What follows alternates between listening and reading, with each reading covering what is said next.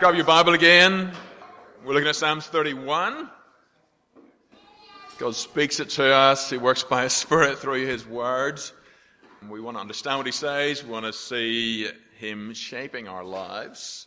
Uh, so let's ask Him to work that in us. Father, please do help us to uh, focus and give attention. Uh, please do help us to hear you speak. And please do tune our heads and hearts to reality as we hear your word. In the Lord Jesus. Amen. Our Savior calls us to see ourselves as servants. He persuades us to spend ourselves for the good of others. He shows us what's good. He teaches us to see all humans uh, made in God's image, therefore with equal value and dignity and worth.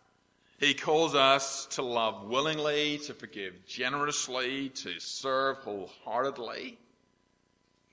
Now, personally and historically, Christ's people have failed to live what he calls us to. The story of history and the story of our lives includes wounds inflicted and good left undone. But the joy of the gospel is forgiveness and grace brought and spirit empowered motivation to love others as we love ourselves. God's love for us opens our hearts to love others, to love without limits, to love not just one another, uh, but people like us, people who aren't like us, people who don't even like us. Not that we do it perfectly. We're a long way from that, but in our clearer moments, we're convinced that it would be good if God's work in us was finally done.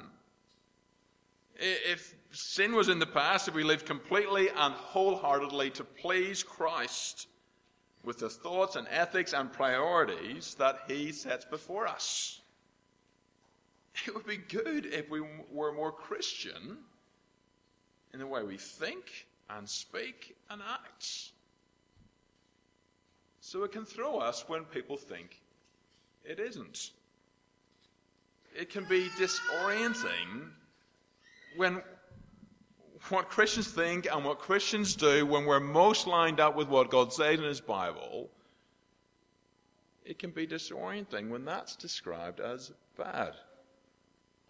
Now, if you're curious but not yet committed uh, to Jesus, well, perhaps you've seen our struggle with this.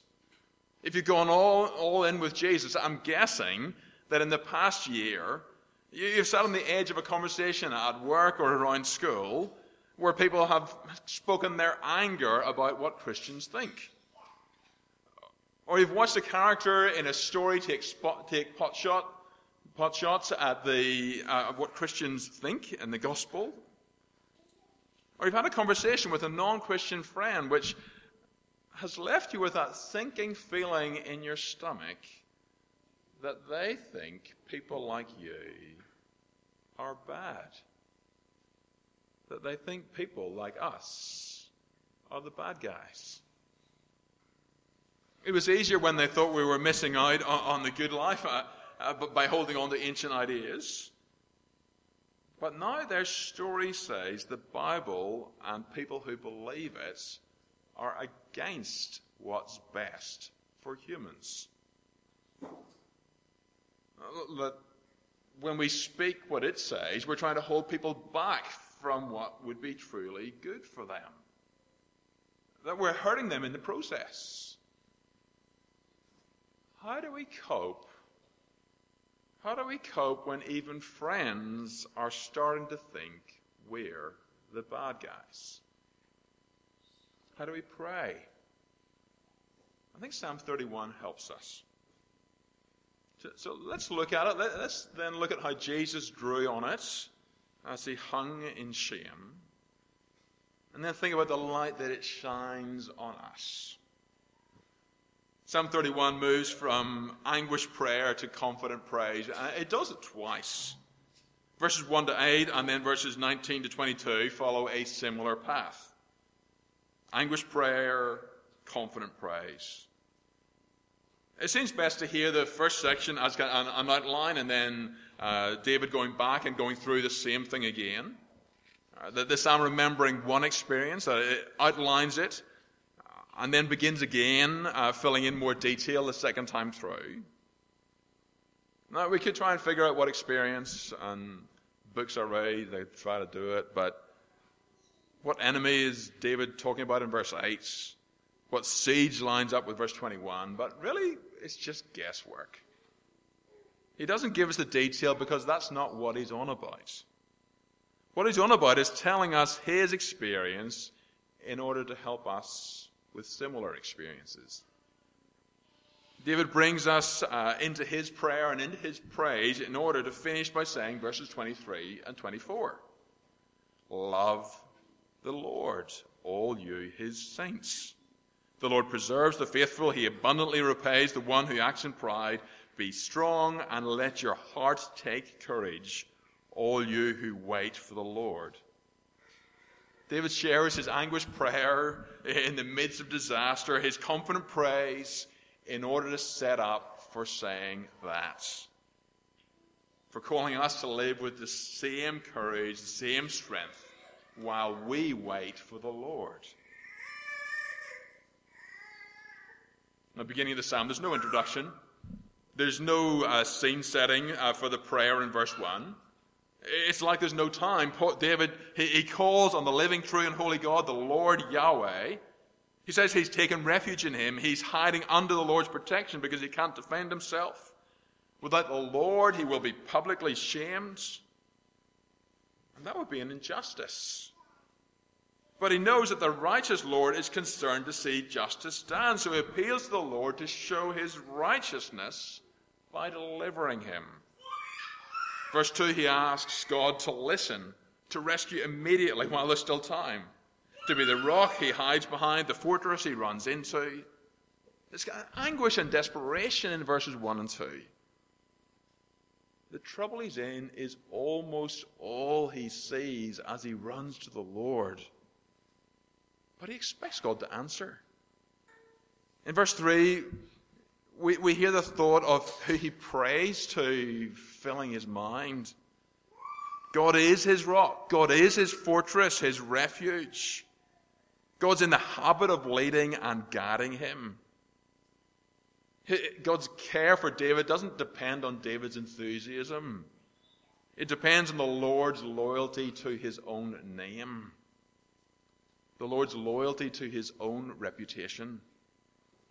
See, the Lord is righteous and he will be seen to be righteous when he gets justice done for David, when he delivers David.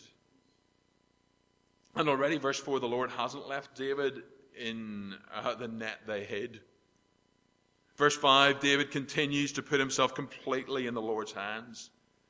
He's so sure the Lord will come through and deliver him that he describes it as if it's already happened. You have redeemed me, rescued me. You are the faithful God. What do you mean when he says God is faithful? What's God faithful to? We kind of said already, he's faithful to himself. He's true to who he is, his name. He is righteous and he can be relied on to act righteously. He's the God who redeemed Israel from Egypt, and he can be relied on to redeem all who call on him. So David prays desperately but confidently. It's an enormous privilege to get to call on God as Father and to know He cares. Uh, Christians don't pray like others pray. You know, uh, others may pray with a vague hope that the universe or, or, or, or some dis- disinterested deity might just come through on the thing they ask for. We pray to God our Father who is true and righteous and reliable. He is the God over all and he is committed to his children. It's an enormous privilege to get to pray to God our Father knowing he cares.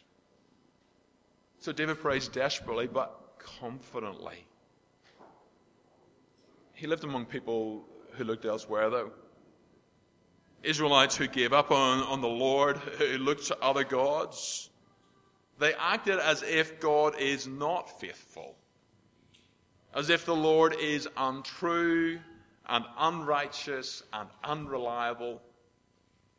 They turned from the living, true, and holy God to worthless idols. Joining in at verse 6, David hates them. He hates them because what they're saying of what they're saying about the Lord whom he loves and trusts. Because when they go to worthless idols, it's as if they, they yell, The Lord is not faithful. The Lord is untrue. He's unrighteous. He's unreliable. And he hates what they're saying about God. He hates them for saying it about the Lord whom he loves and trusts.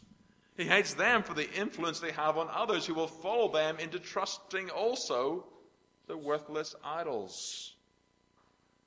That's a different sinking feeling, isn't it, to the one I talked about earlier? The sinking feeling when the gospel is described as bad news, when it's replaced by some other much better good news. The sorrow for people who themselves are living, are missing out on what's truly good the frustration and defensiveness for the, for the reputation of Jesus, our Savior. The concern that others not be taken in by a gospel, uh, by a much better good news, which is no good news at all. David hears what their loyalty to worthless idols says about the living, true, and holy God. But he will not follow them. He declares his intention. He trusts in the Lord, verse 6, and only the Lord, not those worthless idols. Then verses 7 to 8, 7 to 8 we hear him praise the Lord who answered. He says he'll rejoice, he'll go on rejoicing and delighting in the Lord's steadfast love, his hesed, his committed, loyal, faithful, steadfast love, which has surfaced in the Lord, seeing his affliction and suffering knowing his crushing distress, not handing him over to be locked up by his enemy, but putting him in an open space. The Lord has answered his prayer. He has kept him from capture. The Lord has given him room to move. So he delights and rejoices in the Lord's committed, loyal, faithful, steadfast love. We follow David, through his experience of anguished prayer, followed by confident praise. Verse 9, he, the cries begin again. I said, I think it's a replay rather than a, a, a relapse. Uh, this time David begins, but he begins further back at, the very beginning. He, he tells more of the ups and downs of his prayer during the trauma. Verse 9, he says, Be gracious to me, O Lord, but then he describes his distress. In the first run through, we simply heard him cry for help and protection. This time he slows down to speak about his experience to God. I think that's helpful. It's helpful, particularly when we don't know what to ask, to know that we can simply speak our experience to God. I, know God knows. David knows God knows what's happening. But he speaks to God what is happening, how he sees it, how he feels in the midst of it. David cries to God who graciously and generously helps. And he says why he needs that help. He's not just in difficulty. It's not just difficult, it's traumatic what he faces. Distress that drains him. Look at the words. It's distress that drains him emotionally and physically. For he felt from the inside out and the outside in, his eyes, soul, body. Sorrow draining the life out of him, groaning, and that takes years off him, strength failing, bones weakening. It's misery. Verse 10 it's because of his iniquity. Though whenever iniquity is, it's people who are against him, not the righteous God who judges. Verse 11 enemies are against him, They're against him, but he's not talking physical danger primarily. He's talking shame, disgrace, reproach. And what makes it worse is that even his neighbors and his acquaintances, acquaintances, the ones he thought were his friends, they're avoiding him. He's dead to them. He's like a broken piece of pottery thrown out as garbage. Everyone is either opposing him or abandoning him. So he's wrung out with a little left, physically, emotionally exhausted, alone. He has nothing and no one to hold on to except the Lord, who he's asked to be gracious. And still, he definitely trusts in the Lord. The slander doesn't define him. He speaks truth to God before, and then asks God to act. He says to God, I trust in you, O Lord. I say, You are my God. My times are in your hand. Whatever else is true about his situation, God is in control. The Lord is his God. David trusts in him, not worthless idols. So the one whose friends have hid their faces from him says to the living, true, and holy God, Rescue me from the hand of my enemies and from my persecutors. Make your face shine on your servant. Save me in your steadfast love. He's longing for the covenant blessing of knowing God's face turned towards him to bless him, to act in generous love towards him. The, the heart of David's trauma has been the reproach, the shame, the disgrace his enemies have attempted to put on him. So he says to the Lord, O Lord, let me not be put to shame. He adds, Let the wicked be put to shame. Let them go silently to Sheol. Let the lying lips be mute, which speak insolently against the righteous in pride and contempt. We were unsure earlier about whether uh, David deserved the shame because of his iniquity it's clear here. The shame they attempt to put on him isn't true. So he's asking God to silence their lips. Through the emotional and physical trauma, he keeps trusting in the Lord his God. And God comes through. God has come through. Earlier in the psalm, we heard it, and the,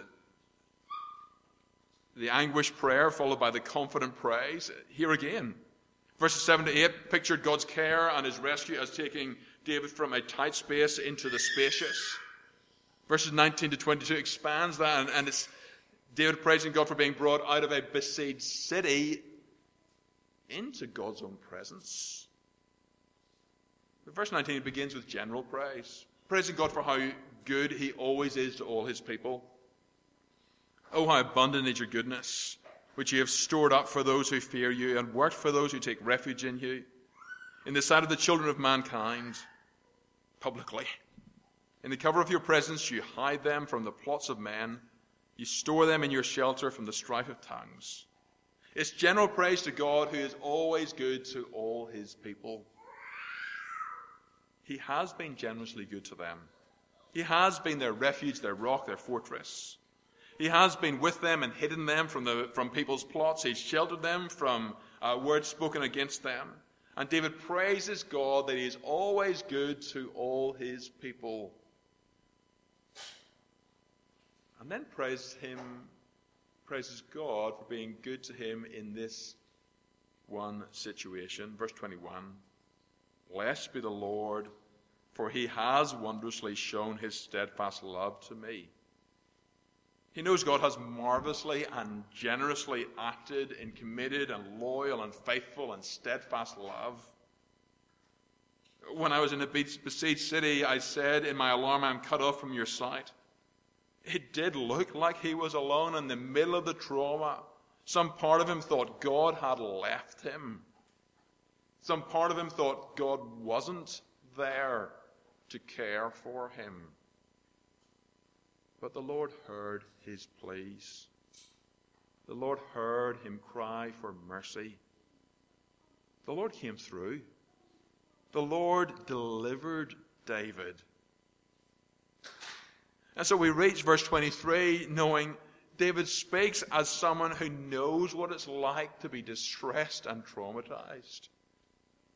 He speaks as someone who trusted the Lord when his enemies, adversaries, neighbors, acquaintances, friends were against him. He speaks as someone who has entrusted his spirit to the Lord in the middle of the trauma which shook him to his physical and emotional core. Speaks as someone who has seen the Lord come through on his promises. God, who is always good to all his people, has been good to David, who speaks this to us. He says, verse 23, love the Lord. Love the Lord, all you committed, loyal, faithful, steadfast ones. Love the Lord with your God with all your heart, with all your soul, mind, strength. Whatever threat you're under, whatever pressure you face to leave Him and follow worthless idols, no matter how weak and vulnerable you feel, how much shame you face from those who distrust our Father, know this the Lord preserves the faithful, but abundantly repays the one who acts in pride. He keeps his people.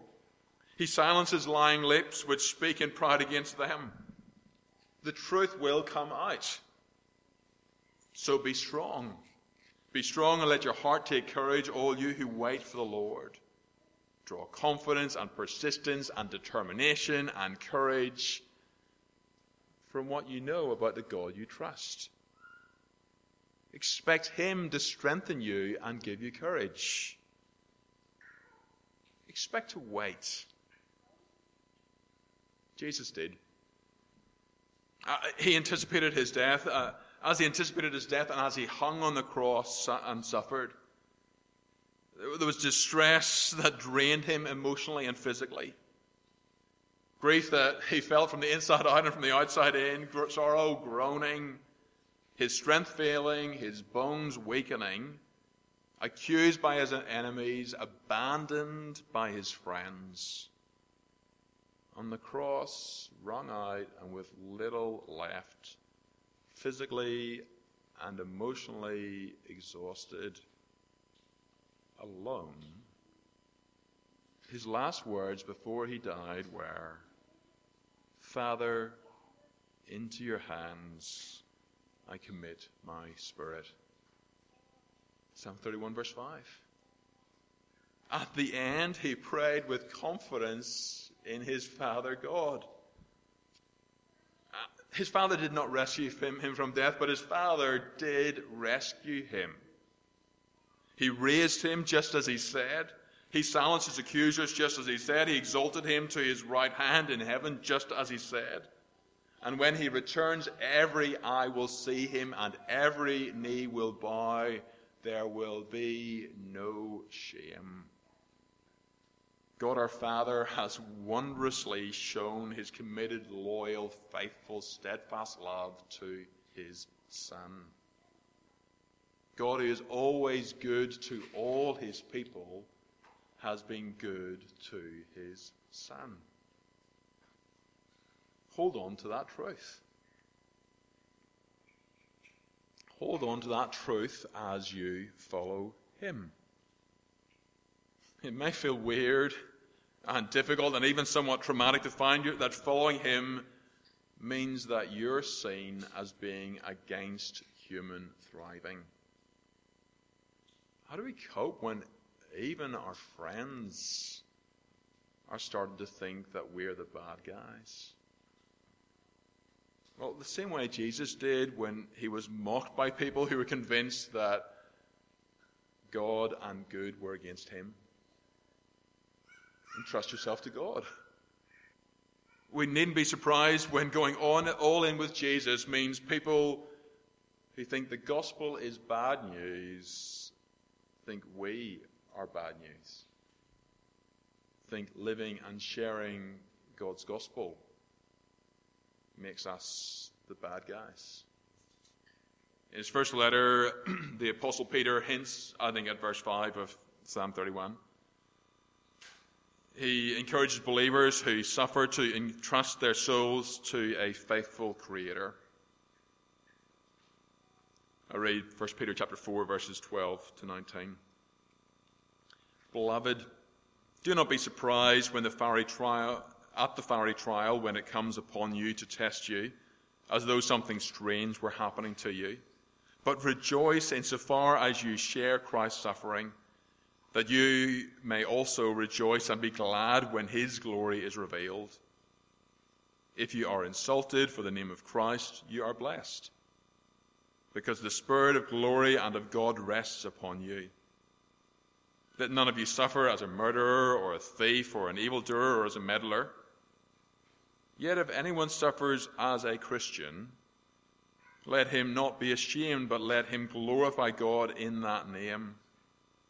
For it is time for judgment to begin with the household of God, and if it begins with us, what sh- will be the outcome for those who do not obey the gospel of God?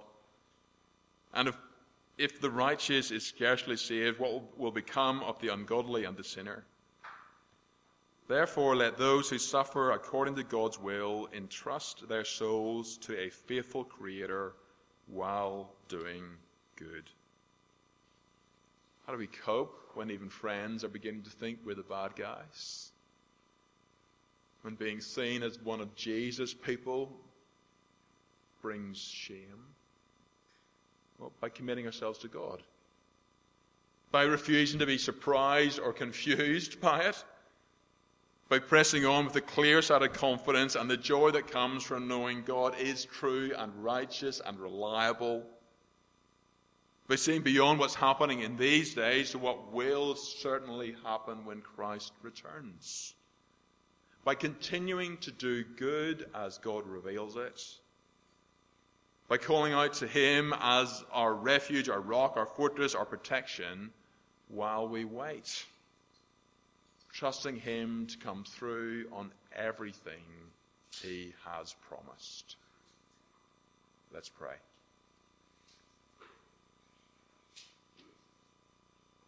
Father, please do keep before us the goodness of following our Saviour and committing ourselves to you, in trusting you that you are the good Creator the loving Savior.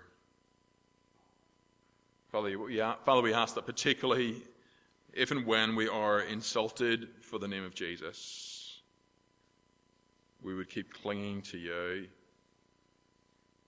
We would, as he did, continue to entrust ourselves to you, our Creator, while laying down our lives to please and honor you and laying down our lives to do good to, towards one another, towards those who are like us, towards those who are unlike us, to, towards those who don't even like us. Father, please strengthen us for these things while we await the return of your Son. We ask it in Him. Amen.